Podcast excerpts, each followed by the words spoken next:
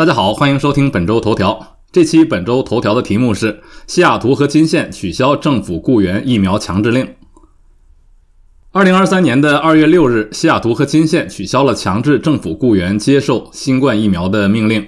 二月八日，东区的 Redmond 市也宣布不再要求消防员和救护车上的护理人员必须接种新冠疫苗。Redmond 市长安吉拉·伯尼终止了两项行政命令。不再要求消防员和护理人员接种新冠疫苗。伯尼表示，这一变化符合公共卫生官员的最新建议。该决定与金县和西雅图市不再要求员工接种疫苗的决定相呼应。根据市政府的文件，九名 Redmond 消防员因疫苗强制令而离职。截至去年九月三十日，该市已经花费了二百八十七万美元预算外的加班费来填补这九个职位的空缺。在本周早些时候，金县行政长官陶康斯坦丁和西雅图市长布鲁斯哈雷尔引用西雅图金县公共卫生局的指导方针，宣布将终止最初于2021年10月设立的疫苗强制令。康斯坦丁在新闻发布会上表示，自新冠疫情爆发之初，金县的政策就是遵循科学，听取专家意见，保护生命和健康。为员工和承包商制定疫苗强制令，对于确保员工和公众的安全和持续服务至关重要。今天，我们的专家表示，社区免疫力已经达到了可以放松这些要求的水平。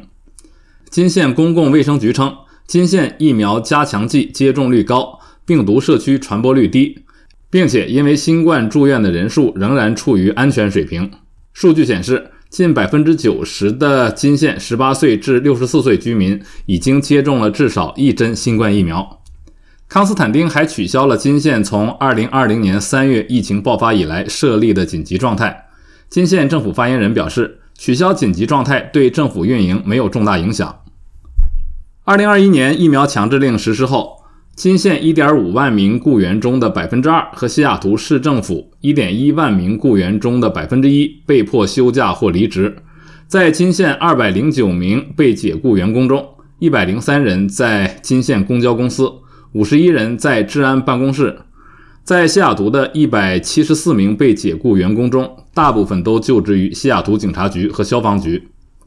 在被问及是否会重新招聘这些被迫离职的员工时，西雅图市政府发言人没有回复。与金县毗邻的 Snohomish 县发言人表示，县行政长官戴夫·萨默斯从未实行强制接种疫苗的命令。萨默斯表示，根据我们的评估，并根据当时县卫生官员的建议，疫苗强制令对疫苗接种率的影响微乎其微。对于华盛顿州政府的大多数员工，疫苗强制令仍然有效。州长 J. Inslee 的发言人杰米·史密斯表示，州长目前没有计划修改或取消对州雇员的强制令。史密斯表示，作为一名雇主，我们努力保持一支安全、健康的员工队伍。他补充道，Inslee 政府与州雇员就疫苗加强针的激励计划进行了协商。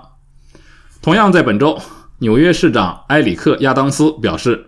他将在本月晚些时候取消对纽约市政府雇员的疫苗强制令。